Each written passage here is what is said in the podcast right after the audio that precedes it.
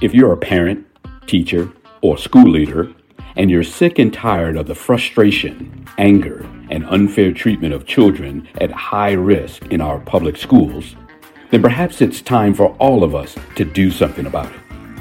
In this podcast, Doctor Amitra Berry brings you tips, tools, strategies, and tactics to build successful solutions while touching, moving, and inspiring all of us to transform our schools so that every child thrives.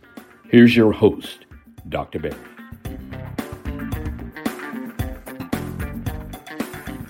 If you don't stand for something, well, pick your own ending. You'll fall for anything. You stand for nothing. I say, if you don't stand for something, then you stand for whatever you refuse to stand up against. Hey there, Equity Warriors. Glad we are together again today. You know, last episode I, I shared the story of an attempted hijacking. A few days later, I received an email forwarded from my assistant. She simply said, "Read below," with some exclamation points. And the email below was from a man named Brent Schwartz Miller. And Brent and I corresponded afterwards. I wanted to make sure I had his permission to share his words, and I want to share his words with you. Doctor Berry, I had the pleasure of attending your session at the O S B A Capital Conference, Recruiting and Retaining with D E I in Mind, on Monday. Thank you. Thank you for advocating for this work. It is needed for all our students and educators. In our session, we had an attendee challenge some of the thoughts presented. She challenged why the color of one's skin should impact teaching and learning, among other things. You and several audience members shared perspectives. They were thoughtful perspectives and on target. However, I have thought of your session frequently this week with remorse for not stepping forward. To explain, I should have stepped forward and shared the following.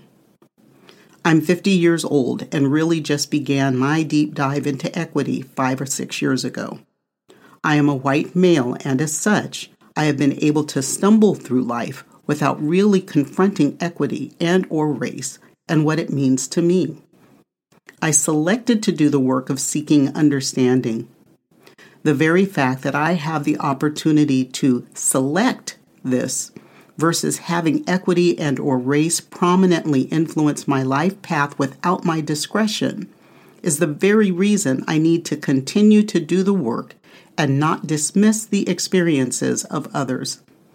It is important work, and we should be highlighting this in every district in the country. Far too often I have seen and read that individuals of color are asked to become spokespeople for equity and D E I. I contributed to this by sitting silently on Monday. I apologize for not stepping forward to speak and to speaking assertively, and hope that if I am in a similar situation, my inaction will turn to action. While my reflection may not have been one of the objectives of your session, I did want to thank you for the forum to have such a learning opportunity. Peace. And salutations from Brent, who is with the Perrysburg Exempted Village Schools in Perrysburg, Ohio. Brent, again, thank you for your letter. Thank you for your words. And my challenge to everyone on right now is to take a lesson from Brent. You see, Brent has shared his part of the journey, getting on that path and recognizing when to step up and step forward. And it's okay that Brent wasn't ready. As I talk about the pathway, your time will come. And Brent, I do hope that next time you're ready. You've got the words. And I think now you have the passion. And this is where I need not just your help, but everyone's help. Be like Brent, right?